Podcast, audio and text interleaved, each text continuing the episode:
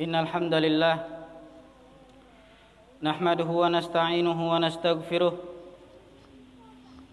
ونعوذ بالله من شرور أنفسنا ومن سيئات أعمالنا من يهده الله فلا مضل له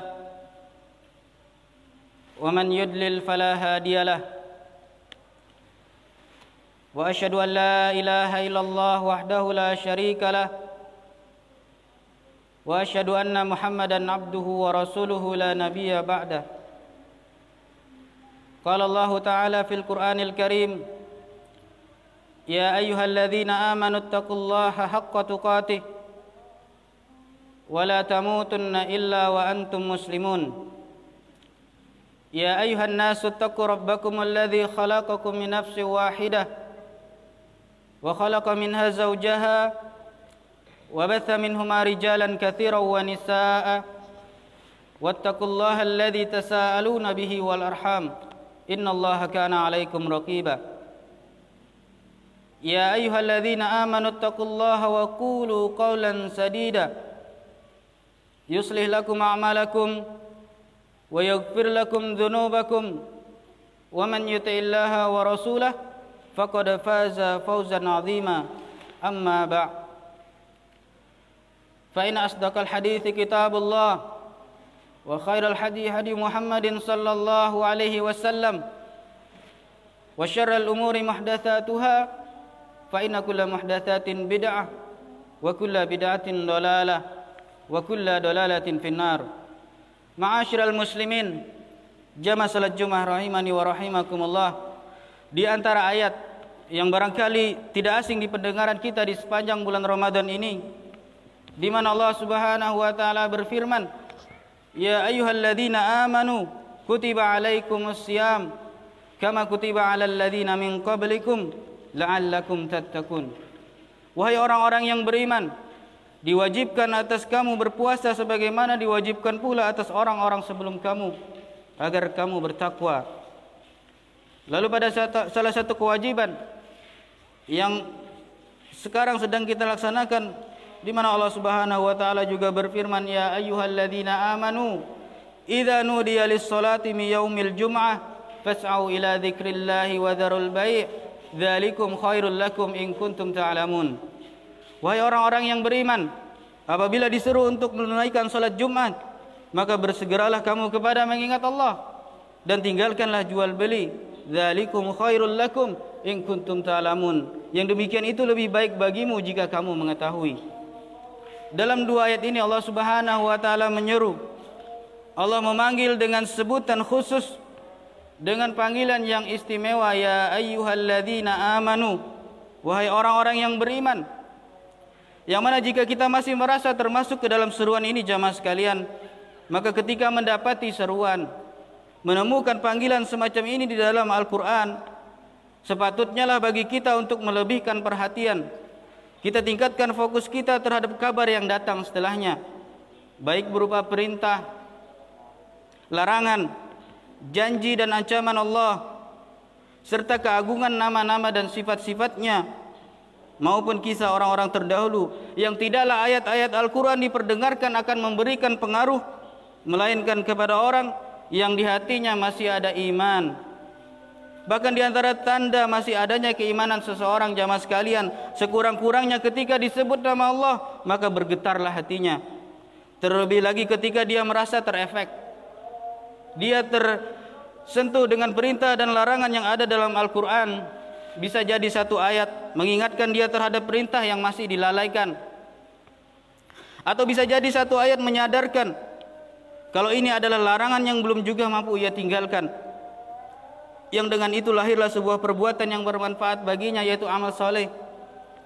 Bisa jadi pula dalam satu ayat ada ancaman dan kabar gembira yang ia rasakan bahwa itu ditujukan untuk dirinya. Maka dari situ muncullah rasa harap dan takutnya kepada Allah. Kemudian dengan mengingat kebesaran dan keagungan Allah, maka sempurnalah rasa harap dan takutnya itu dengan bertambahnya cinta dia kepada Allah Subhanahu wa taala. Sementara melalui kisah-kisah yang disebutkan dalam Al-Qur'an, dia bisa mengambil ibrah pelajaran, hikmah darinya. Maka jamaah sekalian yang dimuliakan Allah apabila keadaan semacam ini ada pada diri seseorang, insya Allah dia termasuk ke dalam golongan orang-orang yang mutakin, yakni orang yang orang seorang mukmin yang bertakwa kepada Allah Subhanahu wa taala. Innamal mu'minuna alladziina idza dzukirallahu wajilat qulubuhum Wa idza tuliyat alaihim ayatuhu zadatuhum imana wa ala rabbihim yatawakkalun. Orang-orang yang beriman itu kata Allah adalah orang-orang yang apabila disebutkan nama Allah maka bergetarlah hati mereka. Dan apabila dibacakan kepada mereka ayat-ayatnya maka bertambahlah keimanan mereka wa ala rabbihim yatawakkalun dan hanya kepada Rabb mereka mereka bertawakal. Oleh karena itu jamaah sekalian kami mengajak kami mengingatkan kembali kepada diri kami dan antum sekalian yang barangkali intensitas kita untuk berinteraksi dengan Al-Quran pada bulan Ramadan ini lebih banyak pada hari-hari biasanya. Maka sebisa mungkin fahamilah, resapi dan betul-betul dihayati. Kemudian berusaha mengamalkan isi kandungan dari ayat-ayat Al-Quran yang kita baca setiap harinya. Kitabun anzalnahu ilaika mubarakun liyadabbaru ayatih waliyatadhakkara ulul albab.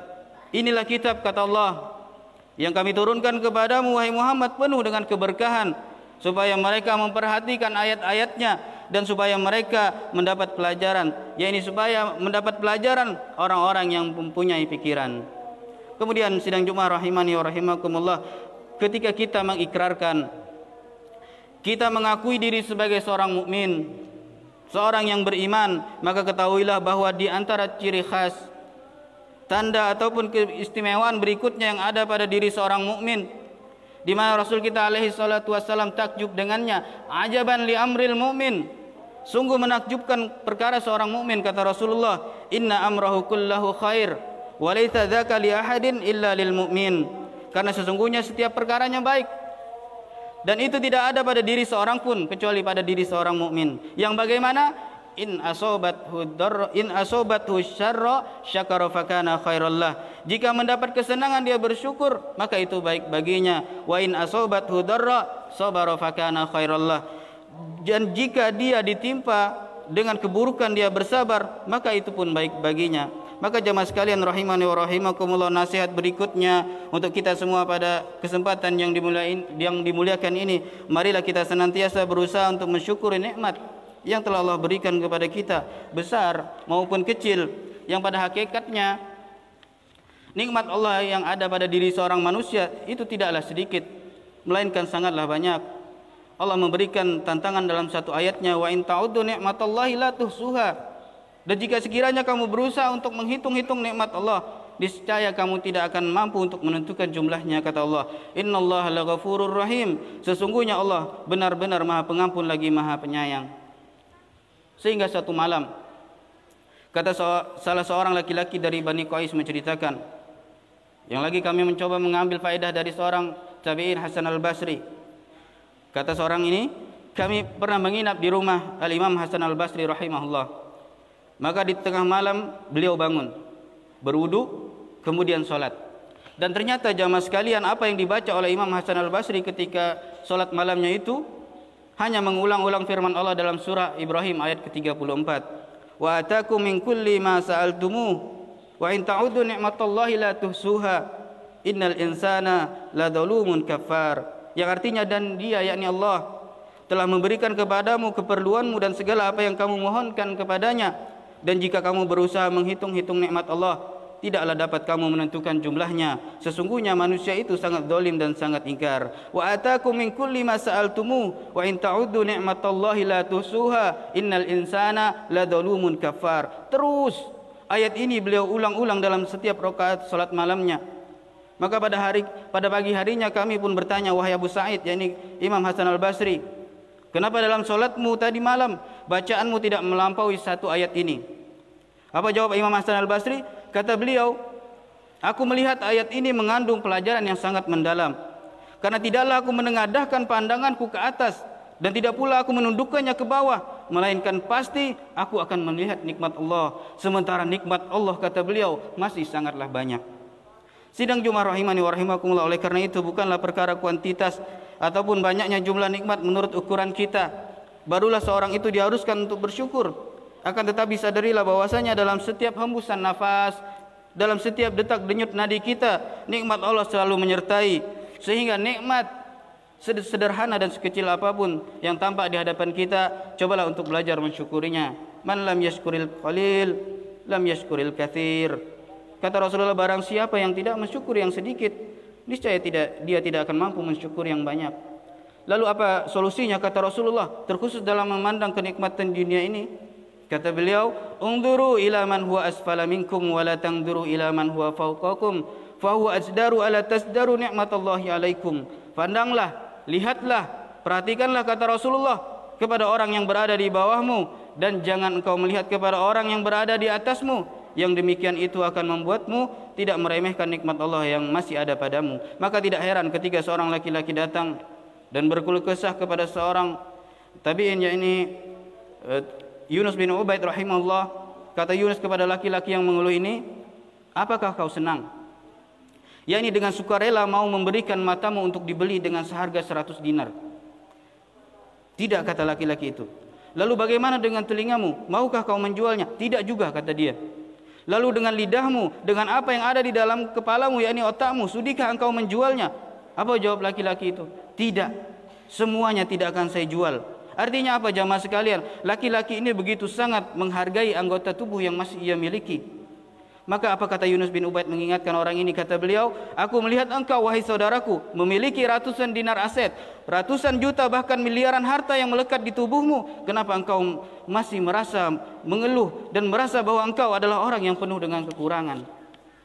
Jamaah Jumat rahimakumullah, maka ketika kita bersyukur dengan sebenar-benarnya syukur yakni dengan menggabungkan antara keyakinan bahwa segala nikmat yang ada pada kita semuanya datang dari Allah lalu kita bersyukur dengan lisan kita alhamdulillah. Kemudian menggunakan nikmat tersebut pada jalan ketaatan kepada Allah. Ketahuilah bahwasanya ketika itu kita sedang beribadah dengan suatu ibadah yang sangat langka. Allah Subhanahu wa taala katakan wa qalilun min ibadiyasyakur dan sedikit sekali kata Allah min ibadiyasyakur dari hamba-hambaku ini yang mau bersyukur Berkali-kali jamaah sekalian dalam satu surah kita diingatkan betapa banyak nikmat yang telah Allah berikan. Kemudian berkali-kali pula Allah katakan fabi ayyi ala rabbikuma tukadziban. Maka nikmat Rabbmu yang manakah yang kamu dustakan kata Allah. Sehingga tak tanggung-tanggung untuk ibadah yang langka ini Allah Rabbuna tabaraka wa taala telah menjanjikan la in syakartum la azidannakum wa la in kafartum inna adzabi lasyadid. Sungguh jika kamu bersyukur kata Allah pasti benar-benar kami akan menambah nikmat kepadamu. Namun sebaliknya kata Allah, jika kalian ingkar terhadap nikmatku, maka tersirat dalam ancamannya la inna adzabi lasyadid. Sesungguhnya adabku kata Allah sangatlah pedih. Aku lu qauli hada wa astaghfirullahal azim li wa lakum wa lisairil muslimina wal muslimat fastaghfiruhu innahu huwal ghafurur rahim.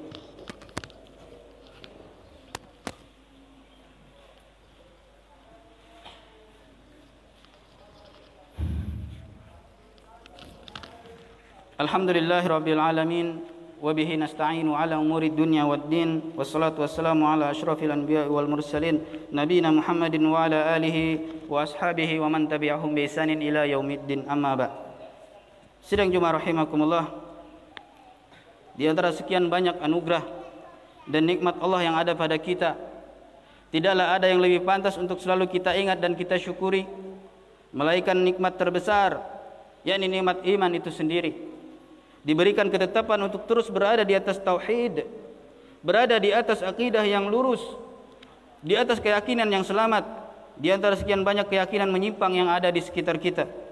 Di mana pada hakikatnya nikmat yang nikmat iman yang kita dapatkan sekarang ini sedang diuji dengan hari-hari yang penuh berkah di sepanjang Ramadan ini. Yang pada puncaknya di 10 hari terakhir ini menunjukkan bagaimana kualitas keimanan seorang muslim. Siang, malam, di jalan-jalan dan di pasar-pasar mereka. Maka perhatikanlah penampakan kesibukan yang ada pada saudara-saudara kita kaum muslimin. Bagaimana perlakuan mereka dengan Ramadan yang akan segera berakhir. Mereka disibukkan dengan perkara yang bukan utama. Mereka lupakan realisasi iman. Mereka abaikan bukti keimanan mereka. Padahal betapa besarnya nikmat iman jamaah sekalian. Maka perhatikanlah keadaan orang-orang kafir ketika di akhirat kelak. Kata Allah, "Innal ladzina kafaru wa matu wa hum kuffar wa la yuqbala min ahadihim mil'ul ardi dhahaban wa liftada bih ulaika lahumul adzabun alimun wa ma lahum min nasirin. Sesungguhnya orang-orang yang kafir dan mereka mati dalam kekafirannya, maka tidaklah akan diterima dari seorang pun di antara mereka emas sepenuh bumi, walaupun dia menebus diri dengan emas sebanyak itu. Bagi mereka bagi mereka itulah siksa yang pedih dan sekali-kali tidak ada bagi seorang pun penolong bagi mereka. Pertanyaannya jemaah sekalian, adakah bisnismen, entrepreneur, pengusaha ataupun yang semisalnya di atas muka bumi ini mampu mencapai kekayaan emas sepenuh bumi? Tentunya ini perkara yang mustahil dan tak cukup dengan kekayaan jemaah sekalian jika sekiranya mereka bisa menebus diri mereka dari siksa Allah. Kata Allah, yubassarunahum yawaddul mujrimu law yaftadi min adabi yaumi idzin bi bani wa sahibatihi wa akhihi wa fasilatihi allati tuwi wa man fil ardi thumma Allah menggambarkan bagaimana ketegangan yang dialami oleh para penghuni neraka ketika mereka saling memandang orang kafir ingin kalau sekiranya dia mendapat tebusan dirinya dari adab pada hari itu dengan anak-anaknya, dengan istri dan saudaranya, dengan kaum kerabatnya yang dulu melindunginya di dunia dan orang-orang di atas bumi seluruhnya. Thumma thumma Tumma yungji dan mereka berharap ya dengan tebusan itu dapat menyelamatkan dirinya. Kalla innaha ladha. Sekali-kali tidak kata Allah, sesungguhnya neraka itu adalah api yang bergejolak. Inilah jamaah sekalian, hari di mana tidak ada lagi berguna penyesalan bagi orang-orang kafir. Sebagai gambaran betapa pedih, perih dan sakitnya siksa neraka yang akan mereka dapatkan. Sampai-sampai orang kafir berkata, ya sering kita dengar, ya laitani kuntu turaba Aduhai seandainya aku dulu kata orang kafir jadi tanah saja. Maksudnya kalau tidak kalau tahu seperti ini pedihnya siksa neraka, kenapa dulu tidak diciptakan sebagai tanah saja yang tidak akan dihisap dan tidak akan diadab? Sebuah penyesalan jamaah sekalian menunjukkan betapa besar, betapa berharganya anugerah iman yang tak sebanding dengan emas sepenuh bumi, anak, istri, saudara, karib, kerabat yang kita miliki. Sehingga pantas kata Rasul sallallahu alaihi wasallam, "La zawalud dunya ahwanu 'ala min qatli mu'min bighairi haqq." Musnahnya dunia kata Rasulullah itu lebih ringan bagi Allah dibanding terbunuhnya seorang mukmin dengan cara yang tidak hak. Kaum muslimin rahimakumullah, mengingat betapa besarnya nikmat iman ini sebuah nikmat yang ternyata tidak mungkin, tidak tidak semua orang yang pernah hidup di muka bumi ini bisa mendapatkannya maka sekali lagi kami mengajak diri kami dan jamaah sekalian yang kalau ilmu itu diibaratkan seperti hewan buruan kata Imam Syafi'i, maka ketahuilah jamaah sekalian begitu pula halnya dengan nikmat. Ilmu tali pengikatnya adalah tulisan, sedangkan nikmat tali pengikatnya adalah syukur kepada Allah Subhanahu wa taala. Di mana kita jika dibandingkan dengan seorang yang berdoa Rabbi auzi'ni an ashkura ni'mataka allati an'amta alayya wa ala walidayya wa an a'mala salihan tardah wa adkhilni bi rahmatika fi ibadika salihin. Ya Rabbku berilah aku ilham untuk tetap mensyukuri nikmatmu yang telah engkau anugerahkan kepadaku dan kepada kedua orang tuaku. Dan ilhamkanlah kepadaku untuk bisa mengerjakan amal soleh yang engkau ridhoi dan masukkanlah aku dengan rahmatmu ke dalam golongan hamba-hambamu yang soleh. Tahukah kita siapa yang memanjatkan doa ini jamaah sekalian? Dialah Sulaiman. Seorang nabi, raja yang kaya raya, banyak harta dan istrinya, pasukan, tentaranya tak hanya dari kalangan manusia, bahkan hewan, angin, hingga ada dari kalangan jin pun patuh di bawah komando Nabi Sulaiman alaihi salam. Inna Allah wa malaikatahu yusalluna ala nabi. Ya ayyuhalladzina amanu sallu alaihi wa sallimu taslima. اللهم صل على محمد وعلى ال محمد كما صليت على ابراهيم وعلى ال ابراهيم انك حميد مجيد اللهم اغفر للمسلمين والمسلمات والمؤمنين والمؤمنات الاحياء منهم والاموات انك سميع قريب مجيب دعوات اللهم أرنا الحق حقا وارزقنا اتباعه وأرنا الباطل باطلا وارزقنا اجتنابه اللهم يا مقلب القلوب ثبت قلوبنا على دينك ربنا لا تزغ قلوبنا بعد إذ هديتنا وهب لنا من لدنك رحمة إنك أنت الوهاب ربنا هب لنا من أزواجنا وذريتنا قرة أعين واجعلنا للمتقين إماما ربنا ظلمنا أنفسنا وإن لم تغفر لنا وترحمنا لنكونن من الخاسرين ربنا تقبل منا إنك أنت السميع العليم وتب علينا إنك أنت التواب الرحيم. ربنا آتنا في الدنيا حسنة وفي الآخرة حسنة وقنا عذاب النار. عباد الله إن الله يأمر بالعدل والإحسان وإيتاء ذي القربى وينهى عن الفحشاء والمنكر والبغي يعظكم لعلكم تذكرون. فاذكروا الله العظيم يذكركم واسألوه من فضل يؤتكم ولا ذكر الله أكبر. أقيموا الصلاة.